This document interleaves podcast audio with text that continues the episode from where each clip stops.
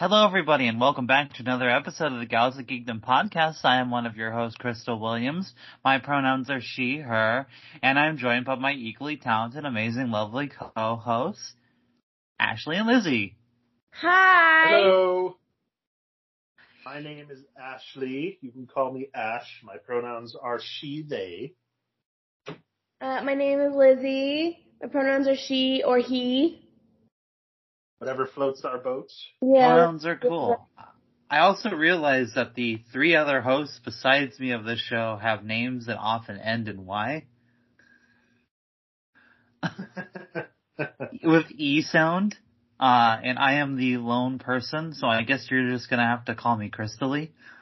No, no, no, no, no, Crystal, you've already got Y. You're just Cree. Cree. Cree. Cree.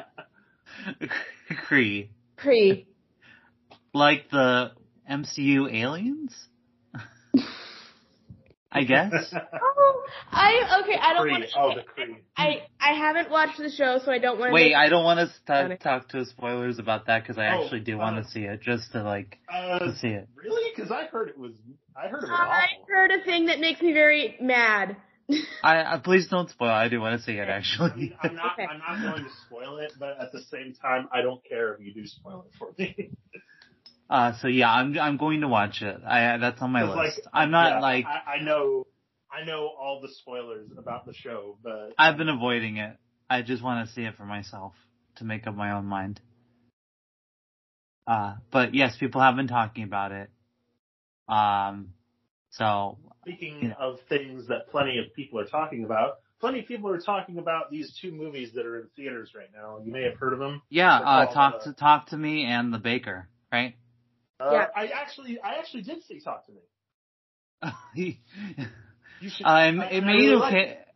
I heard it's good. It is very good. Yeah, I I I, I want to see it. I also. I- I also want to see the baker with uh with uh, Ron Perlman. uh, there's also. Are you familiar? uh, there's also a haunted mansion movie in theaters right now. I actually want to see it. Literally, no one. Um, well, okay, now now I can't say literally no one gives a fuck because you just said you wanted to see it, but not a lot of people. I do. My girlfriend really wants me to take her to see it, which I will be doing when I am down in San Diego soon. So- Also, it was bad is- ti timing of re- of the release too. It should have been October. Why the fuck wasn't it? Or at least I don't know. I don't know. At least September. It's fine when we start doing Halloween in in September. I have no issues with that whatsoever. But yeah, like, like, Saw Saw Ten is being released at the end of September, and that Yeah. makes sense. but it's fucking July. Yeah, and no surprise, Haunted Mansion is on track to be another flop. You know, How many, shit. how many big big blockbuster flops has does that make for this summer? Well, Mission Impossible kind of didn't do as high, right? Uh, I wouldn't say it's flopping, but it's it's underperforming. And Flash was bad. No, that that was a bomb. Like I saw Uh, it, I didn't think it was like horrible or anything, but it's not that great either. It's on my list to watch. I'm gonna watch that too. I, I, yeah, yeah. But- That's that's that's on my list of things I will see when I get the opportunity to. Uh, and I can't wait to actually like dive into it and see like, cause I've heard either people say that it's just kind of like okay or it's horrible. And I, It's not horrible. Like like the the way that people talk about online seems a little say- bit, yeah. people want to say that it's horrible because Ezra Miller's in it, and I get that, but it's it's really not that bad. Which one? I'm sorry. The, the, C, The Flash. the CGI is terrible though. Oh, the Flash. And I don't. Here's the thing. Ultimately, is that I don't. It's probably not actually like the worst movie ever made. No, I it's not. really doubt that. I'm sure that a lot of things about it are actually fine. And I also imagine, frankly, a lot of the acting is probably also good. Like we can all sit around and talk about how much we hate Ezra Miller, but Ezra Miller's not a terrible actor. But like, No, they're not. they they they just aren't. Um, but like it's, I I feel like the failure of the Flash has less to do with like whether how good or bad a movie it actually is, and more the fact that as an entity, it's kind of the coalition of everything that is a problem in the world right now. to a degree from the from the the the um the way everybody's annoyed with the studios junking Batgirl and things like that, you know, deleting projects off the face of existence, from the uh, not paying actors properly to the existence of Ezra Miller, this objectively this abusive criminal being protected and propped up by the studio, to the um, the the sort of CGI puppetry of using the the faces and likeness of of dead of long dead actors Yeah, we should have been. George We should have been. Yeah, exactly. We should have been way louder about that shit when they did it with Harold Ramis in Ghostbusters Afterlife, because that didn't sit right with me know. when that happened. I still haven't but- seen it, so I didn't know that happened. Yeah, it did happen. I'm sorry, but yes, it did happen. And it's But- it's like and also just I think a general somewhat and I I still like superhero movies as a genre and as a, as an entity. I don't want them to be gone. But I also think there is a general public fatigue with it. Yeah, and you know, one of the reasons I'm looking forward to uh some of the DC upcoming DC movies is because James Gunn fully understands that. mhm no he's a smart guy and he's going to do something different and interesting with them Well, his I'm projects he's already announced seem like way more interesting and unique. Yeah, like I, I have faith in him. Like I'll, I'm looking forward to whatever he has in store. I But but I just, having said all that, uh, the movies I want to get around to are Barbie and Oppenheimer. Like what we just Barbenheimer. Barbenheimer Yes, Barbenheimer. Frankenheimer. Frankenheimer. I want to make more jokes from Barbie, but I also don't want to spoil it. All right. So first off, let's do Barbie. I really liked Barbie. I thought I thought it was hilarious for one thing. Like I was laughing like every 30 seconds watching this movie. Like that's that's like the one thing I want to mention right off the bat is that It's very fun. funny. Yeah, it's, It's very funny. funny. I said the same thing, which is that Barbie, before anything else, first and foremost, is a comedy. And a shockingly small number of people are referring to it as such, which is odd considering the fact that those people will talk about how funny it is. But like, yeah, Barbie is just hilarious. It's just funny at every turn and every corner. Yeah, I um, I've I've compared it a bit to the Lego Movie, but like even though they're completely different movies, but you know Mhm. they're they're both you know IP movies that are based on a toy that And they both have Will Ferrell in it. Yeah, it's, that both have Will Ferrell in it, and that you expect to be shallower than it is, but Yeah. it's not. The- like, it's not like a groundbreaking movie or anything, but like for what it is, I really, really enjoyed it. I don't think a movie has to be groundbreaking for it no, to it, be it like doesn't, but oh, it does want, good and it memorable. does yeah. want to, it does want to make me check out um, Greta Gerwig's other movies because I surprisingly have not seen Lady Bird or Little Women.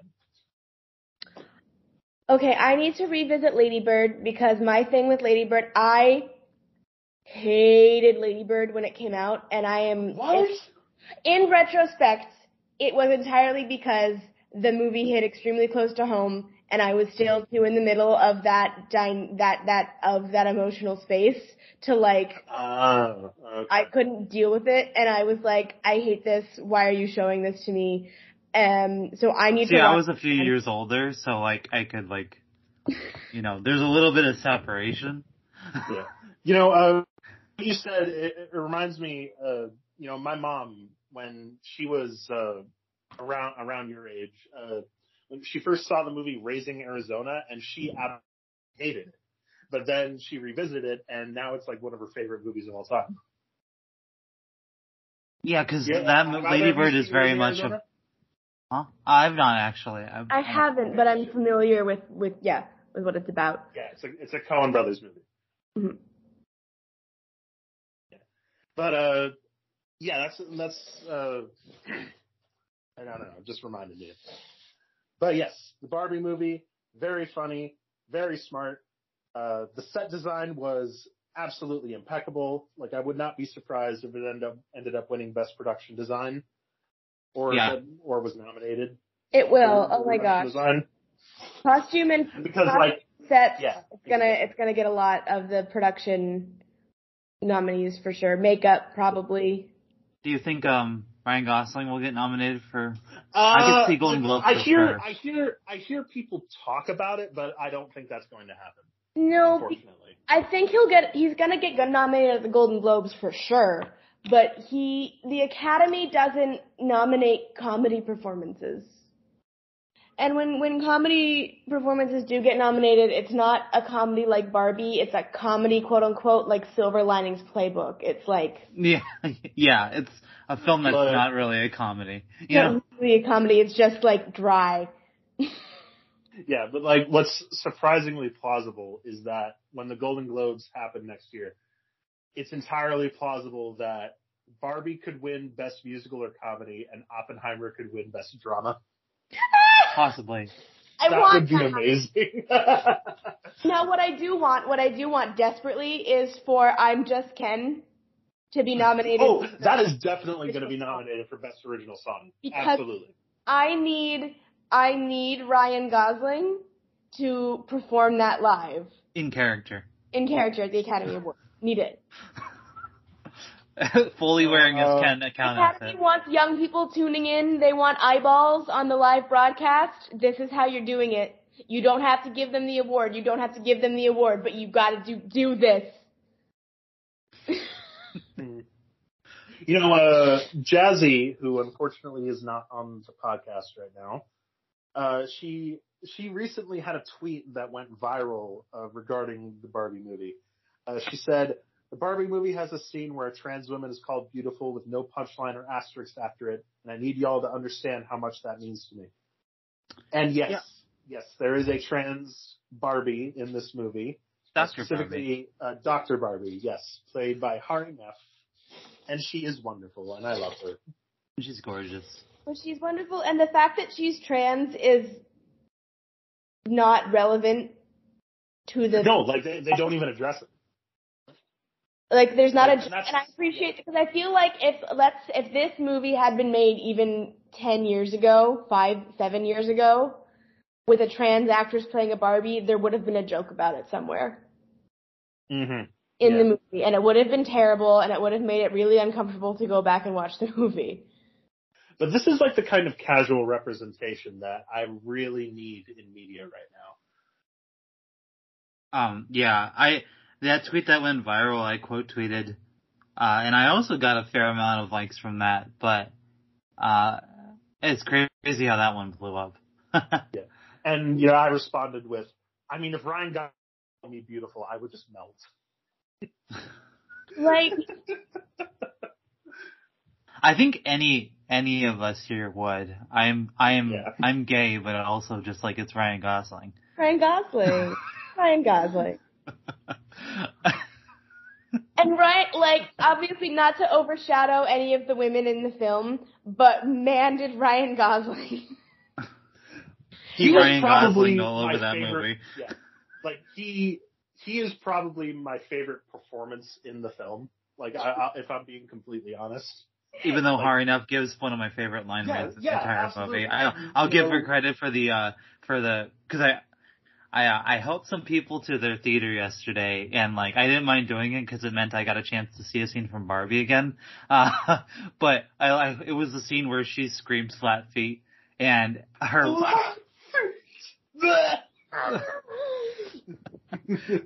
fantastic line reading there. Got to give her credit. But yes, Ryan Gosling does steal the movie. yeah, like and you know Mar- Margot Robbie, she's she's also really great in the movie. Yes, Yeah. absolutely. And What I- is it with people saying that she's not a movie star? What the Oh fuck my are you talking God. about? Because let me tell you what that's about. Let me tell you right now. People on Twitter who are over the age of 35 and cannot accept the fact that they are old and don't know who the young famous people are anymore have this have convinced themselves that there's quote unquote no more movie stars. And Like it's- what is what the fuck does that even mean? it, it doesn't mean that Tom Cruise is our last movie star. Jennifer Aniston and Angelina Jolie are our last movie stars. And it's like, I need you to be fucking serious. There are lots of movie stars. There are many, there's lots of pop stars, there's lots of up and coming famous people. You're just old. I think it also Thank kind of reflects Thank back you. to like a dying sort of way that uh, movie stardom was sort of perceived in the pre, I guess, social media sort of internet sort of box because now celebrity comes in all sort of forms.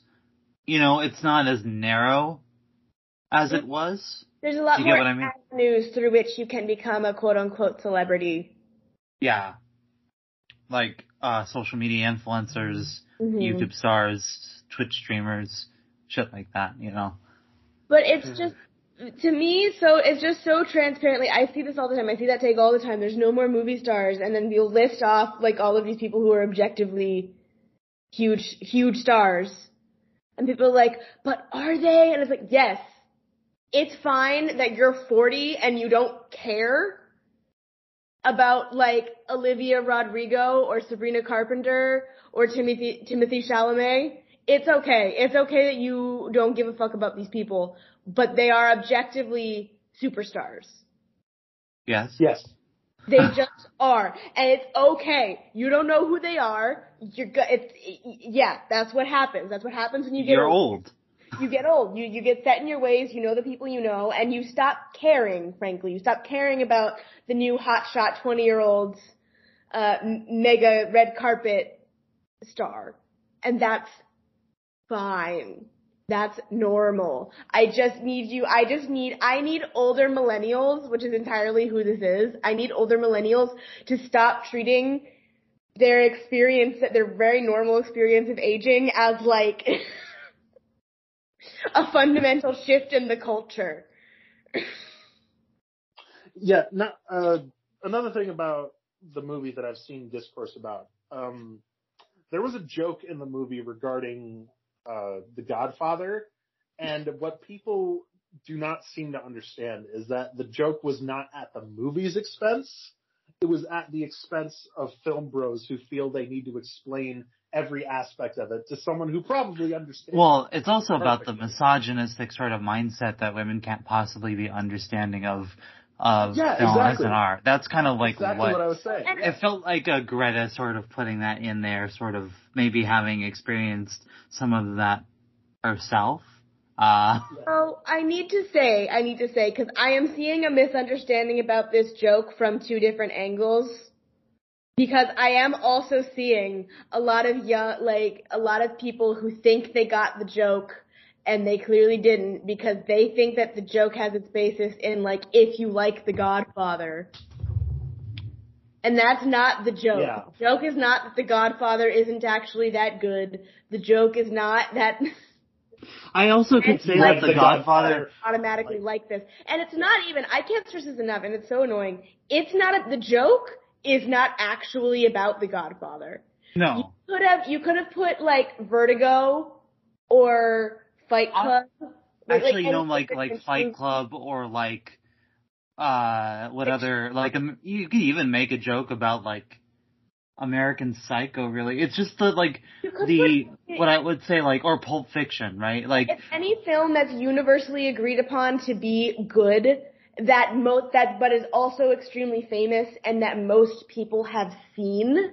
it's just a basic Yeah. like that like people that that a certain type of man will talk down to you about. It's not about liking The Godfather. It's not about that movie. It's about the condescension that some men have because they think because they love a super popular, famously great movie that they are the smartest Yeah. person in the That, world. that, yeah, that that Yeah. makes them like super special, and you're not. You're not super special if you like The Godfather. Fucking everybody likes The Godfather. also like you I want to add in, in terms of our our venting time uh you're not smarter for getting upset that the Barbie movie wasn't more uh like entrenched in hyper feminist themes like even more so Yeah, like like like well, you're like- not you're not intelligent for saying exactly. Like first you get the obvious you get the obvious complaints from the the right wing side that like oh you know the, the the Barbie movie is feminist garbage blah blah blah blah blah. But then you have the other side of the coin where people say it's not feminist enough, which I, I I never understood because like, did you expect like some some deep analytical thing about feminism in the Barbie movie? I think they wanted but- Helen Mirren to give a three-hour dissertation about intersectional feminism.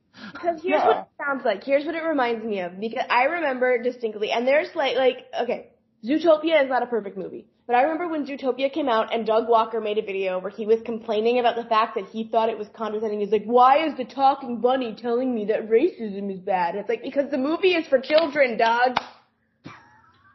Because the movie Yeah, like obviously it's not going to be kids who are not 40 years old like you are. So, and it drives me crazy that people talk like, and there's again different strains of people who are doing this. Like people who love Barbie are doing it too, where you're acting like this is some super like this is a, a raunchy adult film. This is a movie for uh, adolescent teenagers. Yeah, like it's it's true. It's rated PG thirteen, but at the same time, kids are gonna see it because it's Also, there's toy like the only they thing that that gets it is PG-13 or like some of the sexual comments. There's It's- no real cursing in the movie either. It's literally just the vagina joke. Other than that, there's nothing. Well, like, in the, PG-13. the earlier in the movie, they say like penis and vagina too. But yeah, you, it's the same thing. Yeah. But it's like to me, it's like there's like I I remember I was watching that movie and I'm like I would show this movie to my nine to a nine year old with Yeah, zero absolutely. zero hesitation or qualms. Like this is fine. This is a movie for that kids will and a nine year old, especially if it's a nine year old that likes Barbie, that likes pink, that likes that kind of stuff, will have a great time. And it'll go over their heads. Yes, because that's and that's what we've been doing for decades. People think that you make you put one sex joke in your kids' movie, and so Suddenly, it's like this this uh, uh, this movie that's actually for adults and not for children. no. No, like it's a movie for kids that has a joke that adults can enjoy. Yes. It's a it's a movie for all ages, intentional, intentionally. You know. Yeah. Uh, Okay, yeah, all of this to say, Barbie movie good. I give it a nine out of ten. I really liked it. uh I So need to actually like I- write write it in my my Letterboxd. I've been behind on my reviews, but I'd probably give it like a four and a half because the more I think about it, the better it gets to me, and the jokes are funnier. You know. Yeah, first I gave it uh, uh, four stars out of five, but I watched it again and I, I liked it more. And I think I'm gonna like it even more upon rewatches because there, there's so much to enjoy about the movie. Uh, there is a lot to enjoy. Uh, Yeah, there is there is a lot to enjoy. I made a tweet last night saying that I was holding applications for uh, long-term, long-distance, low-commitment, casual girlfriends. At the. Uh, okay, uh, so that's Anyways, Barbie. hashtag we're all enough. We're all enough. Yeah. We're all enough. Guys, uh, to any guys who are listening, you are enough. I promise you that. Uh, get get on your get on your horse and and uh, let's go. Let's go from Barbie to Oppenheimer. Oh, to to a movie that celebrates that that attempts to celebrate women and makes people laugh. To a movie about the Yeah, destruction it's- of hundreds of thousands of innocent movie. people. Yeah, feel good movie. You know what I did? What did you do? I watched Barefoot Gen for the first time, and I'm traumatized. Oh yeah, yeah. I, I I heard about that, and I actually saw uh, the clip where the bomb actually went off. And Yeah, I didn't want to see it Oh until I my saw it in the context of the movie, and it's worse than the context of the movie. Oh, it's so. Holy shit! Yeah, Like that was and that's That- not even, that that gave that scene's not, not even the worst. I'm gonna be honest. Everything that happens Oh, yeah. after that is a hundred times worse.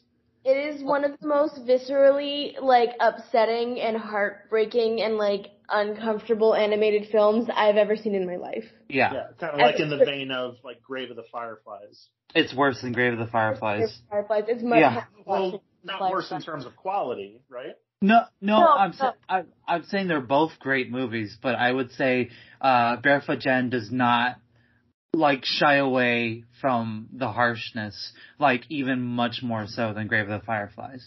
Like Yeah. it's worse. Like yeah, It's more viscerally upsetting film than Grave of the Fireflies, which is saying something. It's You know, because I they show you everything. Yeah. Like, I, I'm sure you've all seen the the clip that I'm talking about uh, that went viral on Twitter. Uh, The nuclear bomb? Oppenheimer came out. Yeah, mm, that one. That like that one made me super uncomfortable. That movie, I'm gonna be It was- honest, it I was, I animated, was, like brilliantly. It was brilliantly animated, but holy shit, that's horrifying. um, it honestly made me cry. But, uh, uh, Uh, yeah. yeah, yeah. When, when I wa- when I watch that, we'll we'll talk about it. But right now, Please watch it, uh, when you, when you get a chance. It's on, uh, the entire movie's on YouTube. I was able to Oh, find perfect. uh, another version of it in HD quality, so I watched it that way. Uh, and I watched it in an English dub, uh, but I I think it's, it's both on YouTube for free. I think both, they have both versions. Uh, so. Awesome. But we're not talking about that. I only brought it up because I wanted the Japanese perspective to that incident as opposed to just having a Western perspective of that story. Yeah, you know. that, that's another thing. That's another thing. Uh, before the movie came, um, well, I, I think as the movie was coming out, before before we talk about the movie, Yeah. there was a bit of controversy, quote unquote, about the lack of Jap- Japanese uh, uh, perspective there was in the film. And to that I say, like, I get it, but this is literally from Oppenheimer's perspective. Someone who probably never even met a Japanese person up to that point. So again, like I, I, I get, I get it, but I don't get it. No, I get it. I get the understanding that sometimes there's the concern that Nolan wouldn't really do well enough in handling it because Yeah, it's very there's plenty of obvious Jap- he's a very Western-minded Japanese- person. Yeah, You know what I mean? Like- Japanese filmmakers who have handled it very, Yes. very well. So go watch those rather than complaining about the American filmmaker who made it from an American- perspective. Yeah. Uh, American, but okay, like so- American filmmakers uh, handhold you through finding it. Because that's the thing is it requires like effort. It requires effort from a white American audience to find these movies, and a lot of them you need to watch in subtitles. Not most. A lot of these films don't have uh, dubbed versions, and that's hard for some people. I also wish that they made Yeah. finding some of these things a little bit easier. Like, Yeah, like sometimes, accessible. like they're they're just not accessible in your typical, like, like, like ways of finding it. Do you know what I mean? Like, you're not gonna see these Japanese films on the top of Amazon Prime. Do you know what I mean? Like, Yeah. there that's another reason that that makes it harder is that there's just it's just not accessible. Like the fact that i found barefoot gen like a copy only through a blu-ray that copy that like was released but then it's now unavailable to find is way more expensive. And the only version is on youtube and like really sh- kind of much uh lower quality. It's kind of a shame. You know what i mean? Like i think these films should be um given better treatment. Uh, and I think people would have a better understanding of that if it was a bit more accessible in that regard, you know? Yeah. hmm Okay. Well, uh, with all that said, let's Yes. let's finally talk about Oppenheimer. Sorry, sorry, there's just, I just, I wanted to interject that I saw that movie because I felt it was important to the conversation. Uh, And it is, and it is. Yeah.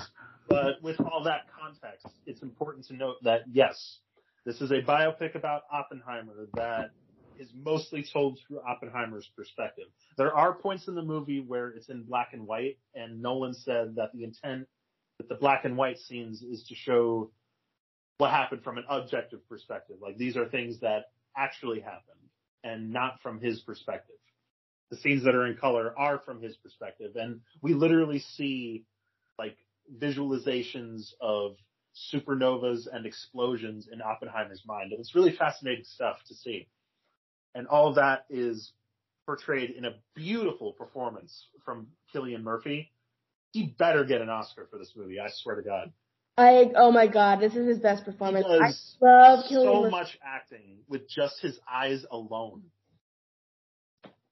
It's He brings incredible. so Cillian's much. always, always been fantastic. You know. All right. Yeah, yeah. Like y- y'all know him for you know Peaky Blinders and you know Scarecrow in the Dark Knight trilogy, but here Or from uh, Red Eye. finally shines in a lead role in a Nolan film, and it makes me wonder why Nolan hasn't put him as the lead in any of his previous films, because he acted his ass off in this movie. That doesn't surprise me that he did great though. Oh yeah, he absolutely did. He's been consistently great. Yeah. He has. He really has. Yeah. Uh, and another person who should get an Oscar for this movie is, of course, Christopher Nolan himself. Like, it is a visually stunning movie. Like, there, there's there's no doubt about that. Like, a, not, a lot of Nolan films are, so you really shouldn't be surprised about that. But Li- Lizzie and I know there's a scene in a gymnasium where he gives a speech after uh, the successful Trinity test, and well, I, no, no, not not after the Trinity test, after the bomb dropped on Japan. Uh, he's giving a like this jingoistic speech about how like, oh, I bet the Japanese didn't like that, did they? And like the world will remember this day. And but internally we see like we hear screaming and we see, you know, bodies disintegrating and ashen bodies on the floor.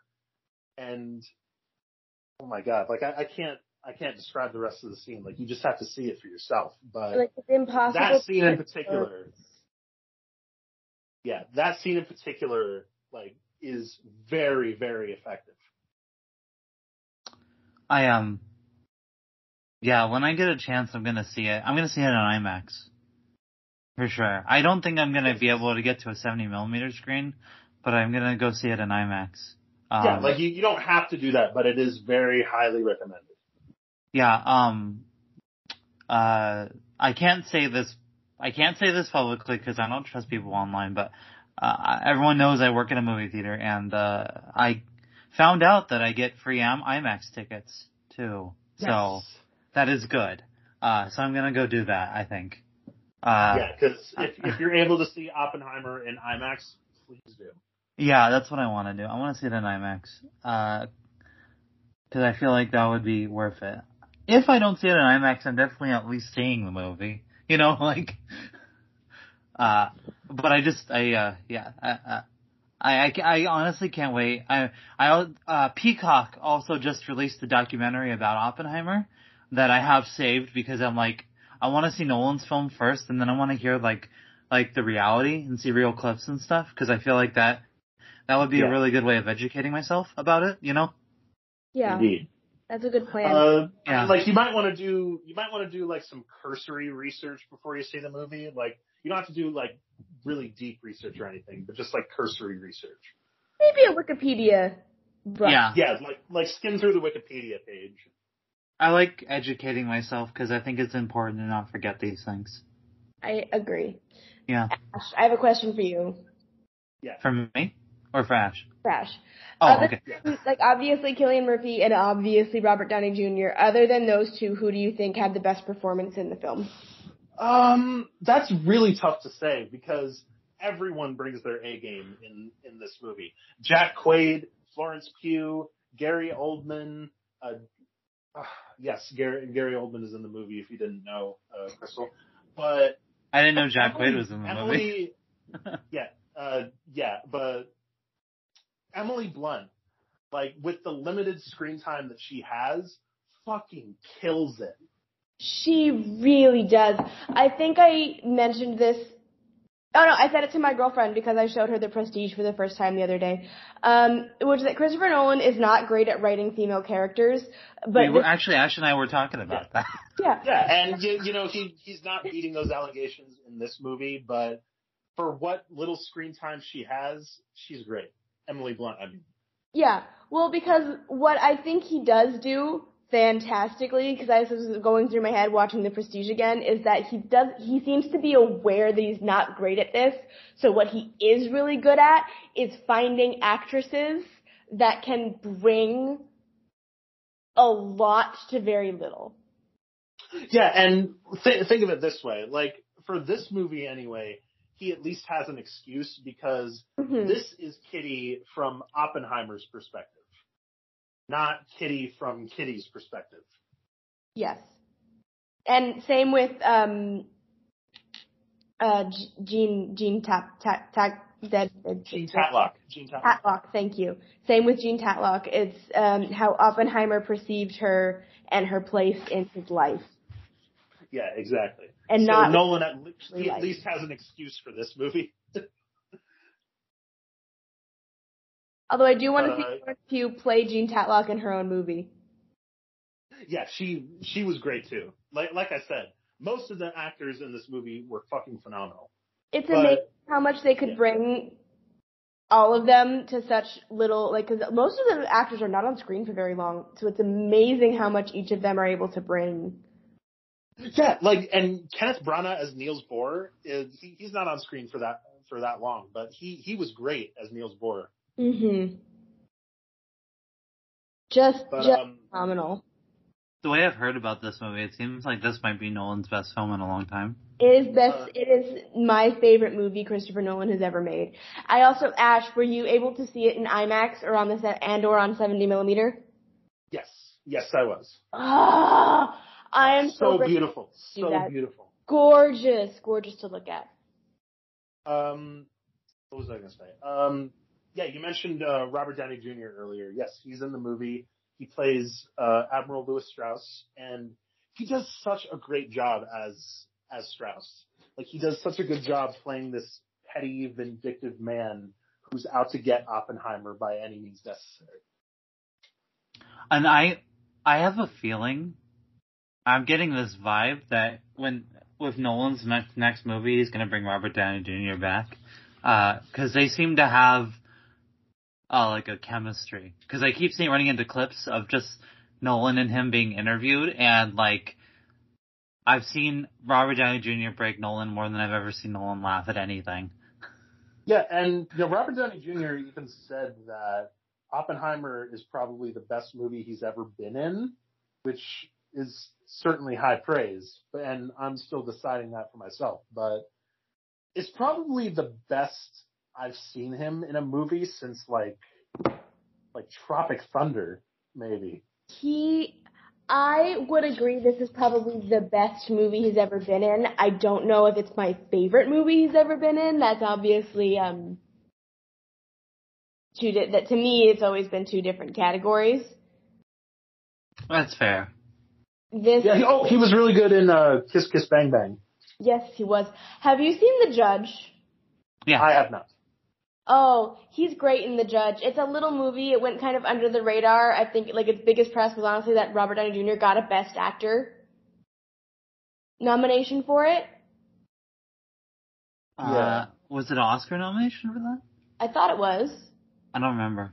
Uh, Got I know nom- he was Oscar nominated uh, for Chaplin in the '90s and for Tropic Thunder, but I don't know if he was nominated for anything else. Thought he was, but I could be remembering that wrong. Something something got nominated. No, But- no, I think you're right. Yeah, he did get nominated for something, but I don't remember.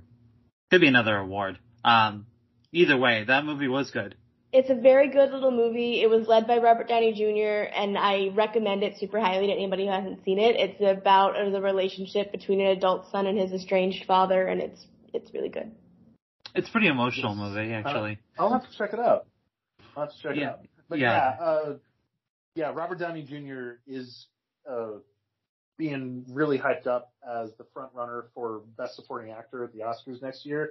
And yeah, I agree. Like, I would not be surprised if he ran away with that award. Well, we have to see what other movies come out this year too. True. Uh, one I'm really looking forward to is one that is releasing around my birthday. You may have heard of it. It's called Killers of the Flower Moon. Yes, Yes. the Uh, Scorsese.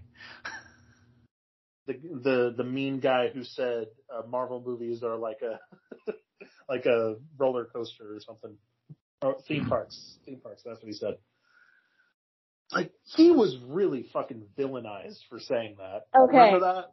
I'm Yeah. gonna be honest. I hear more people complain about people complaining about him than than actual like I don't know. I don't know. Maybe it the was thing the is, different like, sides we- of the internet. talked I, about thing, my We thing about enough. that was always that there's nothing wrong with describing the Marvel movies as being like theme park rides. I actually think that's extremely apropos and not an insult at all. My issue was always that he specifically said, "Oh, but it's not cinema." I hate that. I hate that shit. I'm gonna be honest with you. I hate that too. I don't like the idea of certain films being cinema and certain films being not cinema. I think it's a non-distinction, and I don't like it. I think it's a stupid thing to say from anybody about anything. And it evokes the same thing that bothers me in the wake of the WGA strike. A lot of people keep like trying to make uh bazinga jokes about how ah it already feels like the Marvel movies are written by AI, but they weren't. They were made by people. You can think they're terrible, but they're still films Yeah. made by people. Like you will, you will never catch me saying that you know they they don't deserve to be paid fairly. They do. That Like shit. I don't, I don't care if it's good or bad. Writers deserve to be paid fairly. but if you listen to people on the internet, they're like, "Well, movies are already bad anyway, so they don't deserve to be paid." Blah, blah, blah. Yeah, I fucking hate that mindset. What? What? Why are they saying that movies are bad? Is it because some movies aren't all just white people? Because I have a feeling the same people saying that are those same idiots who can cry about everything being woke now. yeah. Like one hundred percent. You know, uh, I, I sent you guys uh, this this tweet earlier. Uh, it's funny. It, it says it's from Art Within Pod. It says it's funny that the Ben Shapiro types were shocked that the Barbie movie directed by Greta Gerwig promoted feminism, but it's funnier that it got distracted them. It distracted them from a far more political movie that completely eviscerates the U.S. military, Red Scare tactics, and guys like Ben Shapiro. Yeah, but I think they're they're they're Barbie's on the nose about its about its feminist themes. Yeah, and so Uh, I do them, feel like because Oppen- to, to go after. Yeah, and Oppenheimer is a film where I I am I am concerned that people will not get what it's saying and will just think it's a rah rah American film. I don't know how anyone can walk away from Conservatives. Oppen- They're bad at, but they're bad at. uh can't- I just can't comprehend it though. How can you? Yeah, I know, away but they're bad at Oppenheimer media analysis. This movie is pro America. It is pro military. It's pro all the things that I like Those as are, a Uh, conservative. those are idiots. Yes. Yeah, I I know that, but I just can't. I can't wrap my head around that. I'm sorry, I can't. I just my mind is going back to the scene from Blazing Saddles. These are just the people of the land, simple people, you know, morons. I, I, you know, one of my favorite uh, aspects of that is that that part was improvised, and that's actually Cleavon Little laughing. oh, it makes us seem better. uh,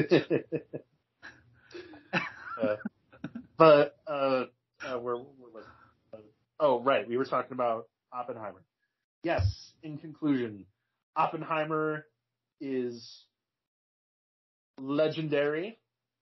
You should see it right away, whenever you can. Crystal, I don't know I will. when you're able to see it, but I it's because as soon as you possibly can. because I'm going to Taylor and I didn't want to lose out on money. I I took my normal day off. I I worked. Uh, so uh, yeah, I don't know when it'll be, but maybe next weekend. I don't know. So, uh, uh, when's the concert that you guys are going to again? Um, Friday, August 4th. Yes, and then that brings us to our next uh, topic of discussion. Uh, we were talking about this before the show started. That uh, How uh, Liz Taylor Lizzie and Swift Taylor Swift was accused of being a scab because she's doing this concert near a struck the- hotel. Is that right? Yeah, in the same city where there's pro, where there where hotel workers are on strike. And so here's exactly what happened. I am happy to explain the everything of this. Two days yes, ago, please. Two days ago, which comes out to six days before Taylor Swift's stop in LA, which is itself a six day affair. She has six shows at SoFi Stadium in Los Angeles. These dates have been known for over five months. Most of them have been known for more than 10 months. Two of them were added later. Okay. So we have known these dates for many, many months. The, in, in Los Angeles as well, the uh, union for hotel workers, a lot of hotel workers are on strike. Not every single hotel in the greater Los Angeles area, obviously. I think it's something like 20 hotels. Most of which, like the majority of which are not even near SoFi Stadium. But, like I said, two days ago, so six days before her concerts were due to start, there was an open letter from the union uh, requesting that Taylor Swift cancel her shows in solidarity with the union striking, even though what was being struck had nothing to do with her stadium or specifically like any specific requests about the hotels. It was just like this would be good publicity if you did this for us, which is true, but is also a very unfeasible thing to ask of her because over 500,000 people are attending these concerts well, not not to mention the fact that like, where did you say this was? SoFi Stadium. SoFi, SoFi Stadium. It's the stadium that had the Super Bowl like a year or two ago. So that brings us to the money question. Why would they do this if like it's not in the hotel? It's literally, I know why they did it. They did, and it's very smart to a degree. What they, they did this because what it does is it attaches their strike to the Eras Tour, which is the biggest entertainment event of the year. And I have no issue with Taylor getting some lashings if it means that the strike gets more attention. Because yeah. like obviously these people do not actually expect her to cancel six nights in a stadium with over, like I said, over 500,000 people attending. They, uh, with only five days notice. They obviously don't actually expect that to happen. This was a bid to get their strike, the news about their strike on, uh, like a national conversation. And again, that's fine. But what's happening now is you have all of these people who don't know what a scab is, who don't actually know what the protest is about, who just hate Taylor Swift, calling her a scab, calling the, the fans attending the concert scabs. Like, she's crossing but lines. It's like that's yeah, not like. What the- I, I want to I want to bring this to uh, a tweet that you quote tweeted uh, from Kami Yoshi. Uh, they they say it's so funny how the Swifties are like, what are you doing about the strike? When people bring attention to it, one, None of us are crossing picket lines. Who's crossing picket lines though? Who's crossing, Who's crossing the picket exactly. lines? Because the workers, if now, if the workers at SoFi Stadium were on strike, that would be a. And you guys went in. That would be crossing the picket line. That'd be a completely different conversation. But that's not. That's not what's. That's not what's happening. Yeah. Uh, anyway, continuing. Uh, to, to quote the rest of the tweet. Mm-hmm. Uh, two, we are all happy to donate to strike funds. Three, we are not multi-million dollar celebrities being asked to cancel concerts. Uh, they go on to say, also, I am 100% certain that there are people who live in LA who are on the front lines with hotel workers, but I guess Taylor Swift doesn't have to do anything when she is the one being asked because she's your bestie in your mind. Ooh, okay. Uh, I personally would not develop a parasocial relationship with a celebrity who is a climate criminal, racist, and anti-worker, but that's just. uh, climate criminal. Like okay, so I, I have I have no dog in this fight, so I'm just gonna, I'm gonna stay out of this.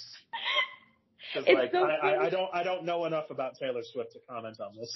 Uh, wait. See, also the climate criminal thing. Taylor Swift owns a private jet that gets that it's the jet that gets chartered the most.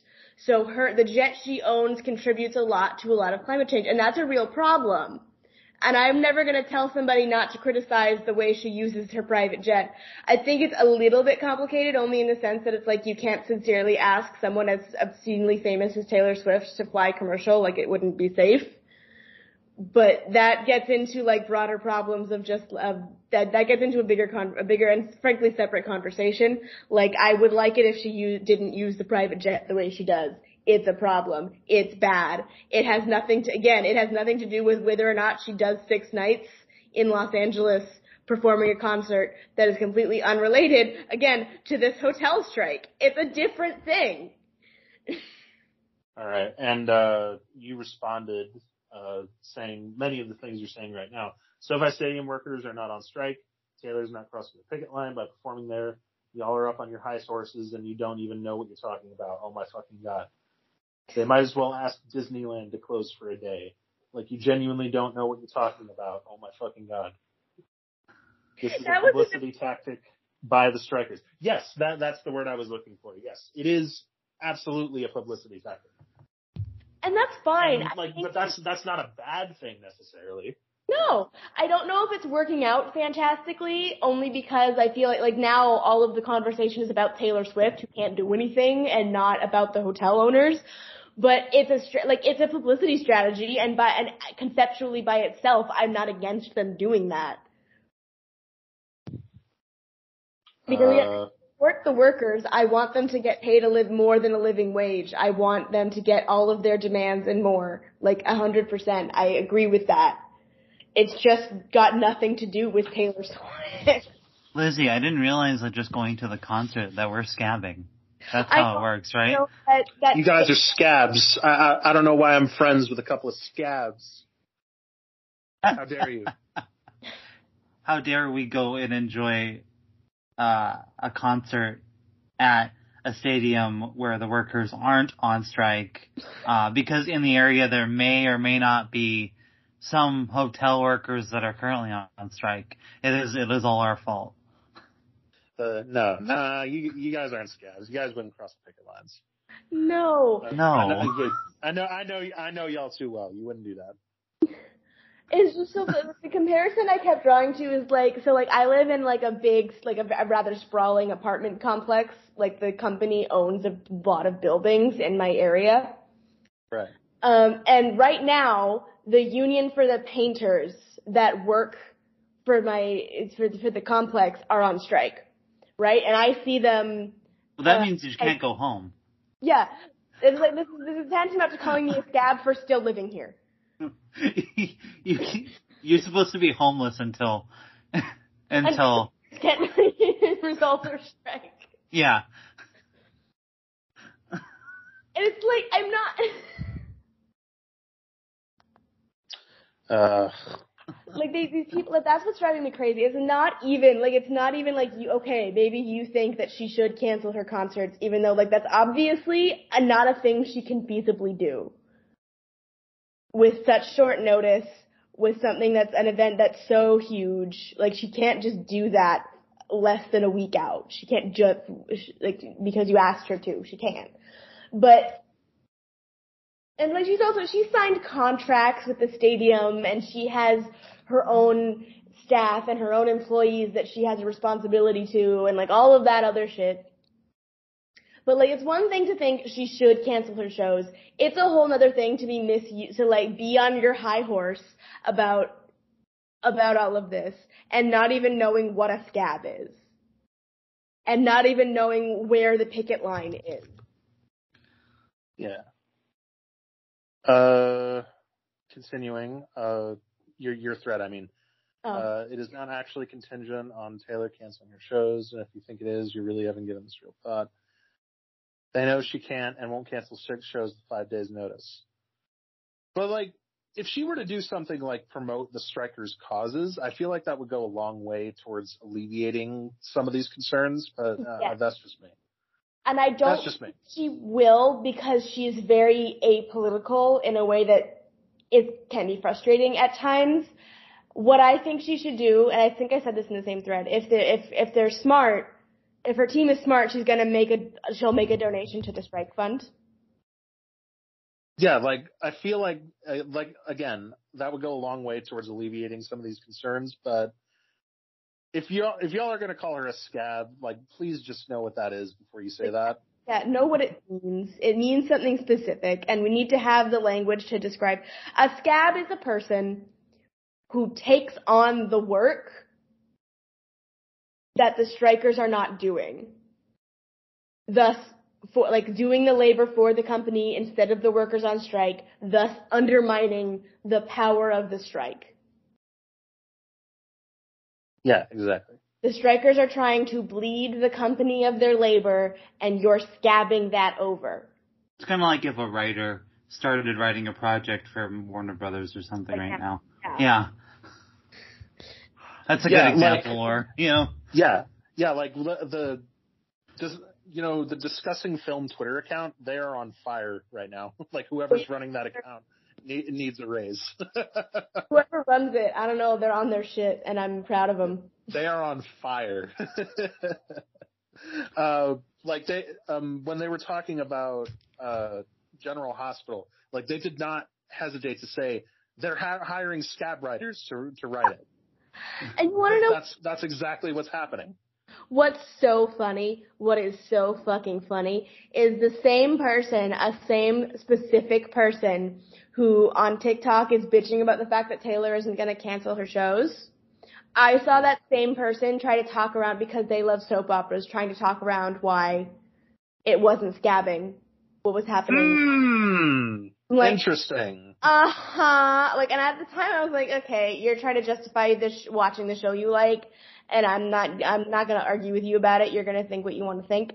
But now you're gonna come on your high horse about Taylor Swift? No, shut up. Yeah, it's it's just so interesting that uh, I, fuck anyone whose principles just fucking turn on a dime like this. Because like when it's something you like, oh oh, uh, uh, it's completely different. Like y- your principles t- turn turn on a dime because it's something you like. I can't stand that people who do that. Like it's so fucking annoying. Same. Ugh. Anyway, yeah, all of this to say, you can think what you want about Taylor Swift, but a scab she is not. A scab as thus far she is not. At, at least as far as I know. She hasn't crossed picket lines yet. She hasn't crossed any picket lines. She hasn't started doing any work um, that is be, she has- she hasn't been doing any struck work. She's not working as a as a housekeeper in the hotel. and you know, as long as we're on the subject, uh, this is not the only time this week, within this week, that Taylor Swift was called a scab. because, believe it or not, she was called a scab for another completely different reason. This time relating to the WGA uh, WGA strikes. Mm-hmm. because there there was some news that came out that she was in talks to develop a TV show. Uh, I don't I, I don't recall what kind of TV show it's going to be, but the point is she's in talks to develop a TV show. And I heard like in some sects of Twitter that she's a scab because she's doing this while the WGA is on strike. And I'm just over here like she's in talks to develop a show. She's not developing it right now. So I don't know how this is crossing the picket line or scabbing or anything of the sort. It's not. The only reason people are saying that is because one of the headlines um, used the word production, but there is no production agreement. She was literally just like in like out to dinner. Um, the, I think it was one Hey, of the- Hey, it'd be cool if we made this thing. The. It'd be cool if we made Yeah. it. Yes, I agree. It would be cool if we made this thing. whatever they're making.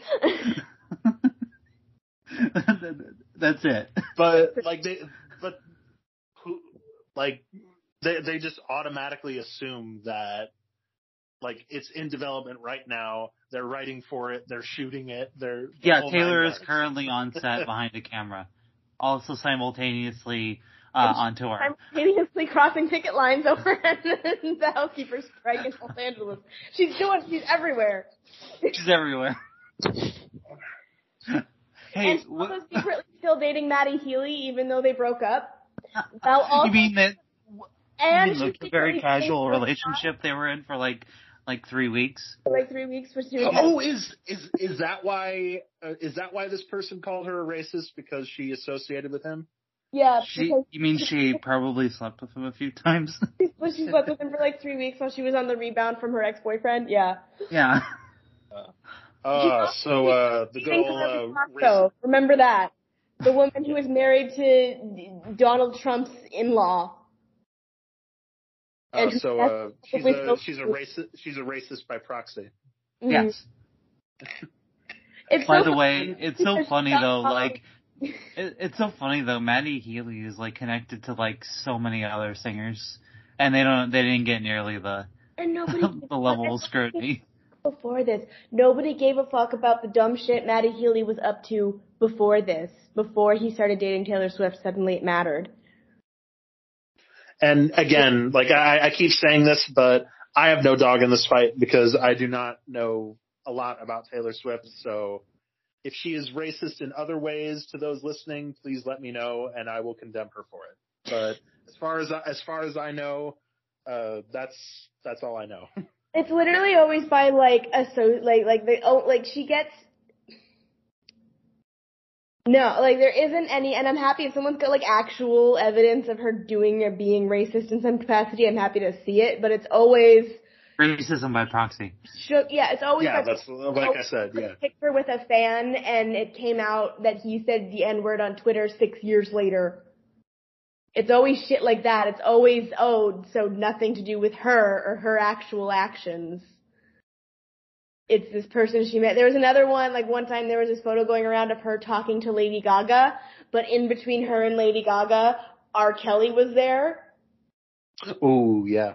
And people mm-hmm. tried to make that a thing, and it was like they're at they're at an awards show, and she's talking over him. What do you want? Like, like it's always it's always some sort of like proxy thing. It's never anything she did.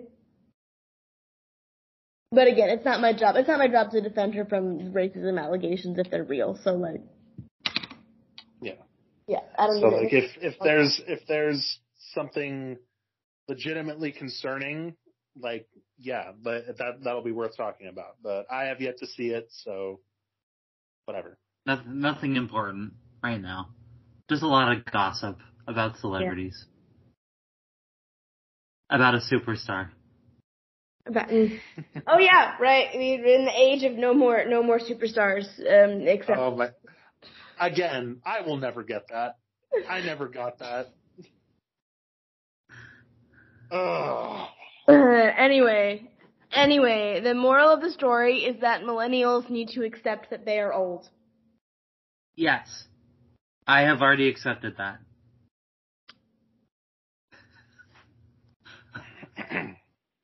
And I know you're Uh, talking what- to a filthy millennial. uh, what else do I want to talk about? Oh, uh, can we talk about how many flops there were this summer? At the box Because office, holy shit, there were a lot of them. go Uh, over the most the Give most recent one I saw was uh, Indiana Jones and the Dial of Destiny. Oh, and that one makes me sad. I am sad that Indiana That's- Jones that's the thing, like- theater. All right. Uh, when I watched it, like I initially gave it like a four out of ten, but I, I have a feeling it would be higher if I were to watch it again. But that movie did not look like it was worth three hundred million dollars. No, and Um, I uh, I'm so of a- yeah, don't don't spoil it for me yet. I do want to see it. No, I'm not. I'm, no, no, no, no. I'm not going to spoil Yeah. it for you. Don't. Don't I worry. don't know why more of that money didn't go towards advertising because I honestly, to me, that's the actual biggest issue. Is because there, I don't think there's a reason why Indiana Jones. That's at least to me, and maybe a lot of this is skewed by my own personal like affection, like deep affection for that franchise. But I feel like that's a franchise name that still has enough cachet that if you had advertised this movie properly, would have gotten butts into seats. You know, it's a possibility for sure, but I also feel like India's like Disney wasn't doing much with Indiana Jones like at all, and I feel like there's like newer generation of people who may not have have had have grown up with it. You know, I Mm. think you would yeah, have had and to do a you know that's more that's perfectly that. that's perfectly valid. But at the same time, when you throw three hundred million dollars at this movie and like and expect it to be like it, it has to make like a billion to probably break even because they spent like so much on the advertisement for this movie. But the audience just isn't there. Like the audience is not diverse enough to justify that budget. They're, they could have probably done something a little bit smarter. at that. Where do you think all that? Because I agree with you, Asher. The movie does not look like like I don't know what the budget was for Oppenheimer, but like if you told me Oppenheimer, One hundred million. One hundred million. I, if you told me Oppenheimer was 300 million, I'd be like, yeah, I can tell. Yeah, because it, it looks so freaking good. Looks so and good. by the I- way, uh, it's worth noting that Oppenheimer, uh, the cinematographer of that movie, Hoyte van Hoytema, he was also the cinematographer for Nope, which was also Oh, beautifully well. shot. Nope Oh. was gor- Nope's gorgeous. so much sense because that movie was also Yeah. beautiful to look at. I wish I could have seen that one in IMAX. I didn't get the chance. I did see Nope in IMAX, and it was Oh. glorious. I bet it was beautiful. Um, it was. It really was. But like, Beautiful you- movie. Could how like, where do you think that budget? Uh, I I couldn't tell you. Like, obviously Harrison Ford got paid a bunch to be in this movie. Like, I'm not disputing that. Yeah, but Harrison Ford also is. It's not like Han Solo. Harrison Ford loves being Indiana Jones.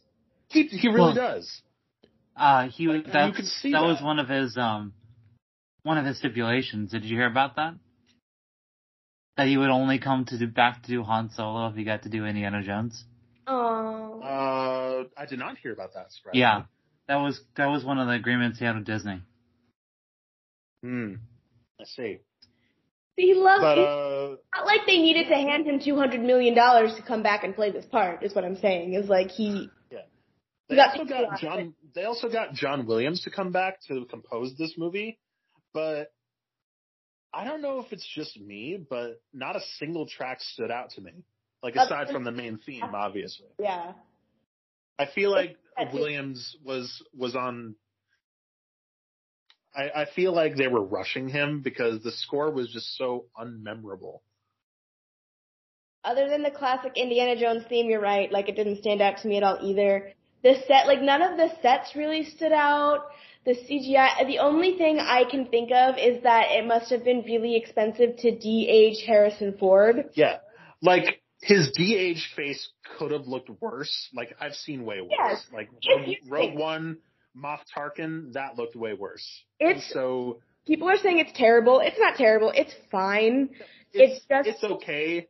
It's it, it goes into uncanny valley territory, but it could have looked a lot worse. It not quite for me, but it's still. I'm looking at the thing for me also is that I had just shown my girlfriend Raiders of the Lost Ark for the first time like two days beforehand. Oh damn, really?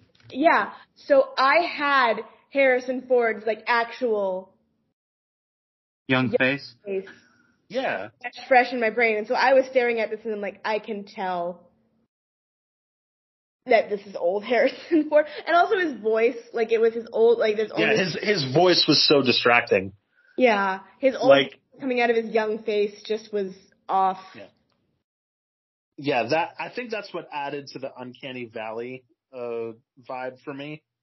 Is hmm that like yeah, he looked like young Harrison Ford, but the voice that come comes out of that guy is the voice of an 80-year-old man. Yeah. which is fun. And I want to say, and this is my my one big joke out of is I I had a, but I had this thought. I was watching the movie and I'm like, 80 year old Harrison Ford, still still somehow handsome as fuck. yeah, like her, Har- young Harrison Ford can get it.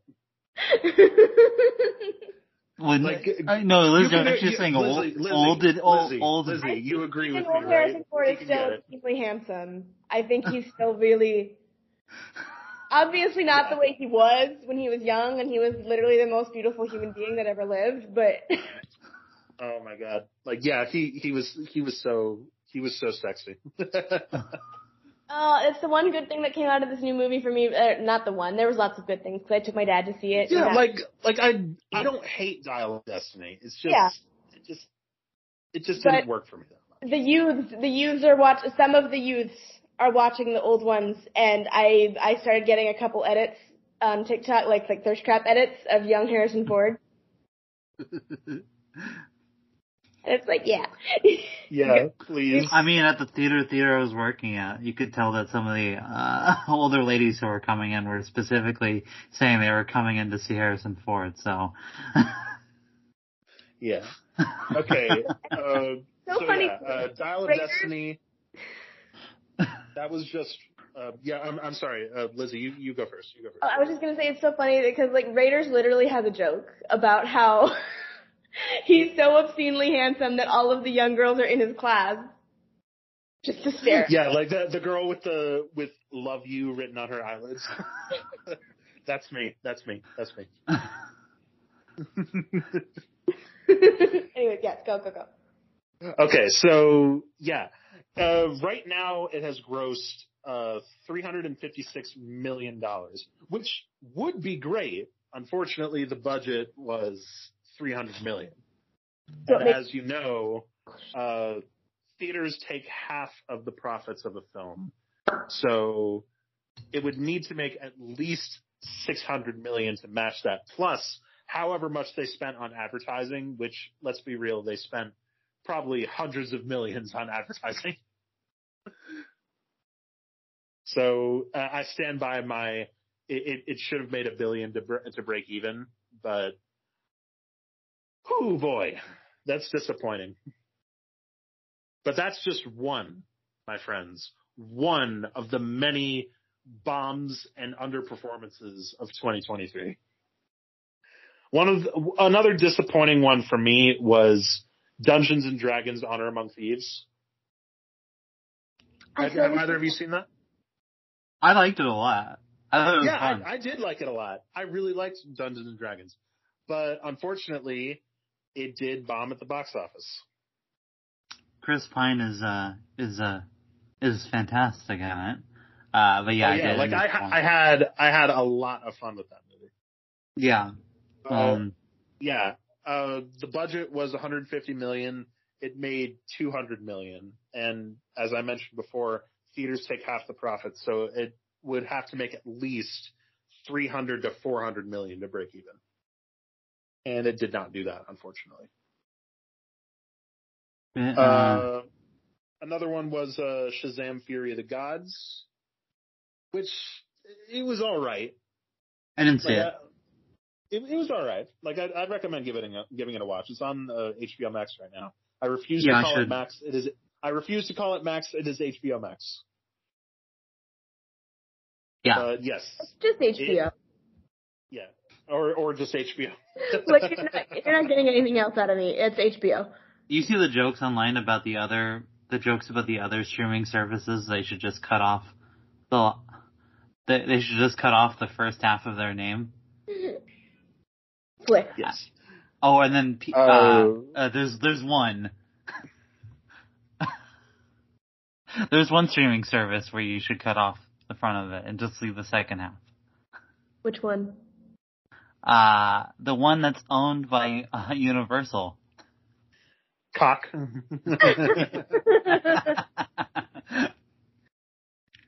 Uh, yeah, you got there. my Yeah. favorite- unironically my favorite streaming service right now. It's got all the good stuff. what what does? Peacock. I like Shudder. I like, yeah, Shudder's Uh, out. oh, There's no Shut, fun. no, Shut, Shudder is great. I love Shudder. Uh, but Peacock has, first of all, it's got Poker Face, and it's also got the entire backlog of um, uh, Columbo. Yeah, right now Peacock is losing money though. Why? It's Yeah, got I the entire backlog of Columbo. like Uh, well- yeah, but yeah, like I, I was reading about that earlier today, but uh, uh, let me let me find the thing here. Uh, Peacock. Uh, I don't know that many people who are subscribed to Peacock. ah, here it is. Uh, Peacock has lost 1.36 billion this year. The streaming platform is expected to lose 3 billion in 2023. Ooh. Yeah. Oof. So, Oof. mhm. oof, oof, oof, oof, oof, indeed. Oof. Yeah. Okay, but uh, back to the many flops. Uh, so yeah, Shazam: Fury of the Gods made 133 million against a production budget of 120 million. Mm. So that's unfortunate. But to be fair, the there was no marketing at all for that movie. So at least Shazam: Fury of the Gods has an excuse, unlike The Flash, because that movie was advertised into oblivion, and it still flopped. Meanwhile, uh, Elemental is kind of making a comeback. Is it? I Yeah, think 'cause, uh, Elemental is making just continually making money. Like Yeah, I can- it's it's like it's not going to be profitable, but it's approaching 400 million, and the production budget was 200 million. So if it reaches that point, it'll like just barely break even, which is good. Cause like I, I didn't care for Elemental that much, but like at least it's an original Pixar movie where they're trying at least. Mm. But I'll say it again, like that movie did not look like it was worth 200 million to make because Spider-Verse, uh, both Spider-Verse movies had a production budget of around 100 million. And Elemental, as I said, has twice that, and it does not look like it costs twice that. Yeah. But yeah, uh, Elemental is on its way to break even, so that's I would not count that among the flops yet. But what I would count among the flops is oh my god, there's so many. Uh, have have either of you seen 65? No. No. I haven't. It's on Netflix like, now. Yeah, it is on Netflix, but no one cares about it. It was Adam Driver No and one cares about dinosaurs.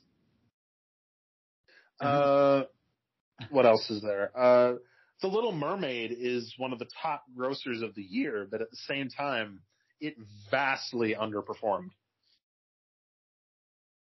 Let's see. The production budget was 250 million, uh, grossed around 567, which would be good. Like that would be enough to break even, but at the same time, I would imagine they spent a crap ton on advertising and whatnot. So I wouldn't imagine that it would be profitable for, for Disney. Not to mention, I I didn't want to watch a Little Mermaid remake. By the way, do you think the folks over at Sony are stewing the fact that a meme of Barbenheimer led to the financial success of those two movies, but not Morbius? yeah, right. Like, are, That is the single funniest thing that's ever happened, I think, ever. yes, like I cannot believe that happened. I can't believe it happened, and I can't believe it worked. I can't believe we all banded together. The one time we almost achieved world peace, we all banded together and didn't go see it when it came out the second time. Because, like, oh my god. What did they think the movie was secretly a hit? no, like they saw all the memes about it and thought it was some sort of sleeper hit. So what they did was like they arranged to have it released again, and then it flopped again. It's like they didn't. It's like they didn't get the joke that they were more making fun of the name than anything. Like the joke wasn't. Understand? it's Morbin time. You know But the what? joke was like it, it entirely spawned from that tweet that said, uh, "My favorite part of Morbius was when he said it's Morbin time and morbed all over those guys." My favorite Like, thing that about one tweet spawned an entire meme culture. my favorite thing, my favorite thing, because I still haven't seen it. I still haven't seen it. My No, I haven't seen it. like it's Is it's that- bad. It's I'm bad. sure I, I am so positive. I am, I am, I, I am very confident about the fact that that line's definitely not actually in the movie. But I No, cannot. but I'll know tell you, I'll tell you a line that is in the movie. Until I see it. And I never you will. know, Yeah, but I'll tell you a line that is in the movie. To bats, it's lethal. To humans, it's deadly. That's an actual line from this movie. you know, ah! good writing there. Sounds like a a, a morb of, of a good time. But uh, as long as we're talking about that, uh, I retweeted this. Uh, uh, the Twitter user is some bad ideas. He tweeted this. I say this as someone who thinks Oppenheimer is one of the best films of the century. It is astonishing that a weird, communist sympathizing, existentially paranoid character study for adults, mostly full of meetings and rooms, somehow got Morbin timed into being a massive hit. yeah, but the yeah, but the difference is this one was actually a hit. Yes. Yes. This time, this is, and here's what's gonna happen, and people have already tweeted about this, and it's totally true, but the studios are gonna see this, and they're not gonna understand the fact that this worked because it happened so organically, and they're Paw gonna Patrol. artificially recreate Yeah, it like lame. Oh, Paramount, Par- Paramount and Lionsgate are already doing trying to do this shit with uh, Saw Patrol. with Saw and Paw Patrol, the Mighty movie, and I'm just over here like, what kid is going to come out of Paw Patrol and then immediately go to Saw 10? Well, exactly. The thing that made like it's it's a perfect storm of things that made Barb Barbenheimer work. But specifically the fact that most people, that both movies ultimately were appealing to a lot of people who could in fact go and see and would have an interest in seeing both. Yeah. Not to mention the fact that like people who ordinarily wouldn't see a movie like Barbie went to see it and vice versa. Like the people who would go to see Barbie who otherwise wouldn't have even bothered with Oppenheimer because of this trend went to see it. Exactly, because both movies looked good and appealing to adults. It's like Yeah, the trailer was funny enough that I think it convinced people too. You know, grown-ups don't want to go see who don't have children don't want to go see Paw Patrol the movie. No, I'm That's not going to see Paw Patrol the movie. We're not doing that. And wait, the I thought you were gonna go opening weekend. No, I'm, I'm going opening. I'm going opening weekend to see Saw 10.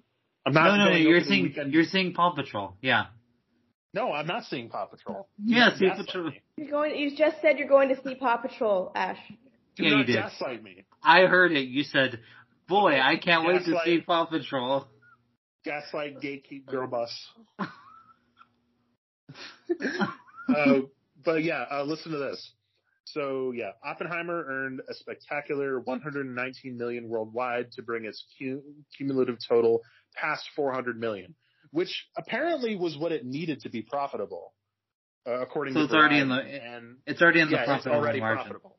Yeah, but uh, what they're predicting is that it's going to end its run uh, past like s- at least 720 million, which would be over Fast 10. Did Fast 10 do well? Did Fast Ten Yeah. do well? Uh, no, that uh, it, it didn't flop. Like it is another one of the top grossers of the year, but at the same time, it had a production budget of 300 million. Okay. So I'm just curious. like, it didn't it didn't break any records by grossing 720 million dollars. That would normally be a great number for a movie, but since its production budget was so high, like it it wasn't that profitable. Yeah, that's fair. Yeah, but what they're predicting is that Oppenheimer might pass the total of Fast 10. Hmm. Ooh. Well, and oh. And and, uh, Thing. and our Barbie's definitely gonna make a billion, right? Yeah. Yeah. Uh, Barbie might be the top grosser of the year. It might surpass No, I- Mario. I was t- I it was saying, yeah, Barbie's gonna make the most money this year. I was I was I was I was already pretty certain of it. You know. Well, And- that's the thing. Like, even before like the numbers for both were starting to come in, I never would have predicted that it would make this much money, but it's it's happening, and I'm astonished. Good. Yeah. I just yeah, had the and feeling. I had a, yeah, and I had this to say. Uh, I quote tweeted that Oppenheimer thing, and I said, "With this and the fact that Barbie has a good chance to dethrone Mario as the top grosser of the year, it's safe to say two things: one, absolute cinema; two, the big studios are absolute fools to look at this and not want to return to the negotiating table to end the strike." So, like, they're willing to cut off their own noses despite their face despite looking at these numbers and somehow thinking, oh wow, look at all this momentum for Barbie and Oppenheimer.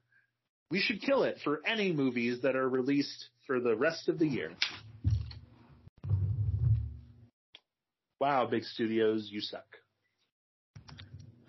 So the Really? answer answer today is that uh, studios suck and um, Lizzie and I are scabs. Those are two answers, right? So Yes. that that is what we have that is what we have learned today on today's episode of the Gals of Geekdom podcast. I am also a Barbie girl in a Barbie world. And life, Life in pla- in and life in Plastic? plastic is fantastic. Yes. And with that, I am Knuff.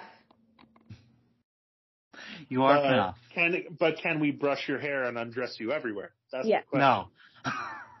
question. Two different answers. and yes, I'm aware of how that sounded, and I wanted to say it anyway, just because I wanted to complete the song. It's a good song. Yeah. Imagination, life is your creation. Have you seen the the the memes where it's they took the uh they took the uh the Barbie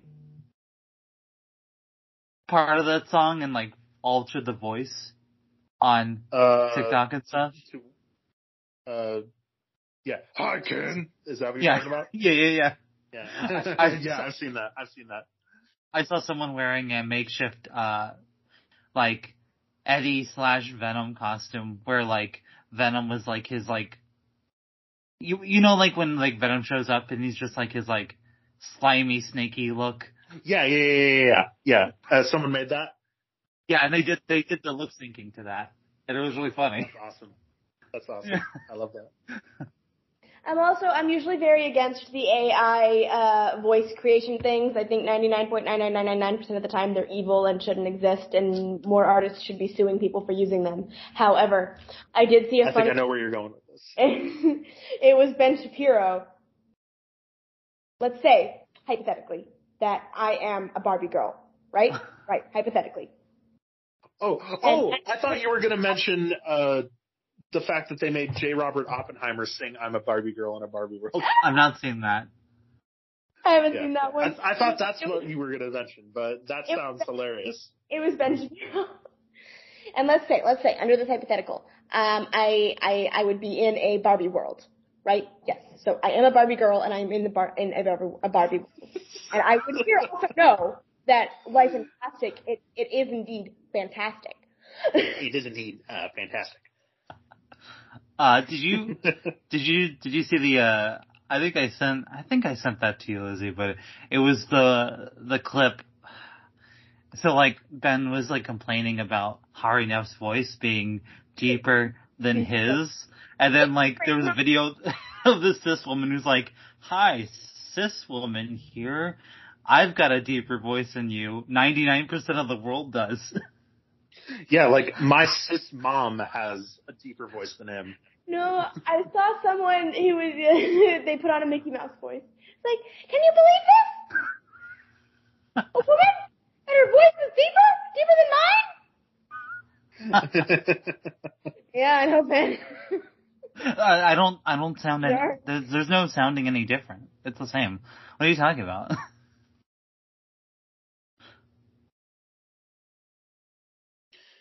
and uh, He's such I a will twerp, end- a weeby little twerp. one one Yes. uh, one one more thing one more thing that I'd like to mention before we end the podcast. Uh, this incredibly fucked up decision by Disney. Uh, Disney will reportedly stop releasing DVDs and Blu-rays in Australia. The Fuck. last physical home media release in Australia will be Guardians of the Galaxy Volume Three. Fuck you, Disney. hmm Oh. Yeah, like did you see that they Yeah. they're selling a, a steel book of WandaVision without any discs? Fuck you. I well, I think I heard that that was actually a miss, uh, like a miscommunication online where it was just a fan, like it wasn't an actual official release. Is there a thing a fan made? Yeah, Okay. Yeah, but th- what I just mentioned is real, though. yeah, The no, I that believe they're that. Not yeah. going to release DVDs and Blu-rays in Australia anymore. Okay. Fuck you, Disney. Fuck you. No, Ah. I, that pisses me the fuck off because you know what, Disney? Because this is the thing. This is the thing that drives me so that pit like makes me mad at Disney because Disney, whatever you want to say about Disney as it existed under Walt and about Walt Disney as a human being, he wasn't a good one. Whatever you want to say about No, it, but. Walt Disney gave a goddamn fuck about film and art. He did. And I, he- I, I can't disagree with you. I can't disagree with you there. I agree. and he made this company because he cared and he did want like he like he had a passion for the art form and and for the the art that the artists made and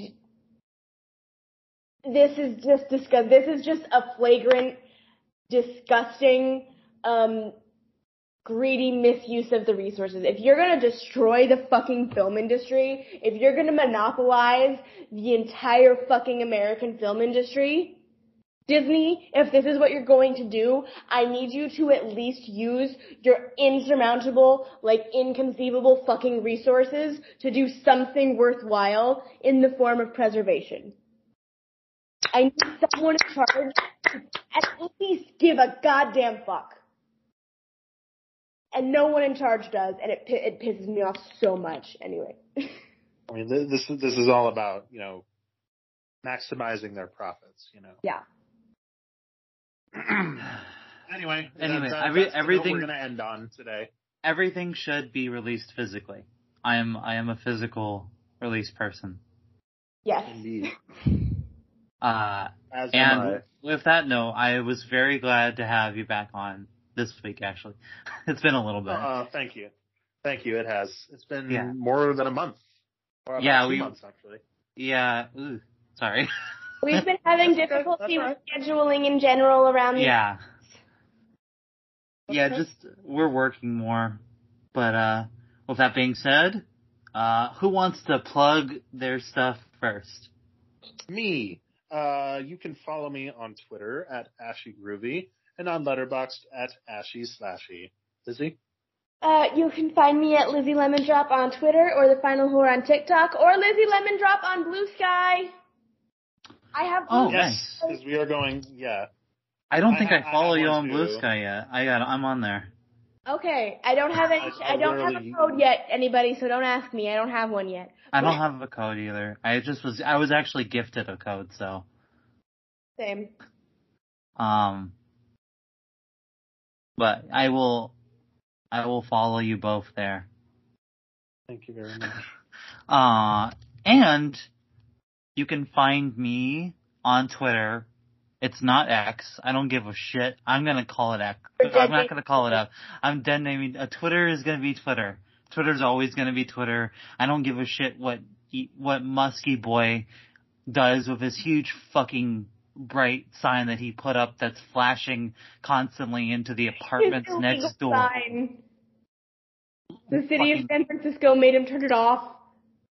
Wait, is it off yes, now? they did. It's off. Oh, thank God. I saw the video and I was angry. Literally could cause someone a seizure. I'm not kidding. Like, fuck you. Uh, so it's Twitter. Oh, Sorry, you Yeah. transphobic little shitheel. Uh, yeah. No, no, this is the. This is the only time where it's appropriate to dead name.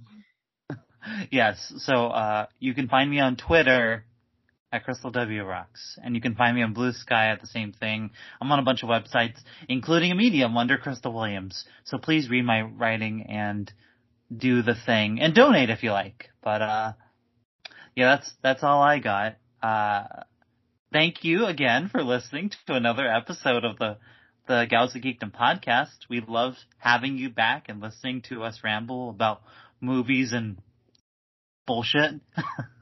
we love you all very much. See you next Me time. too. Goodbye. Bye bye.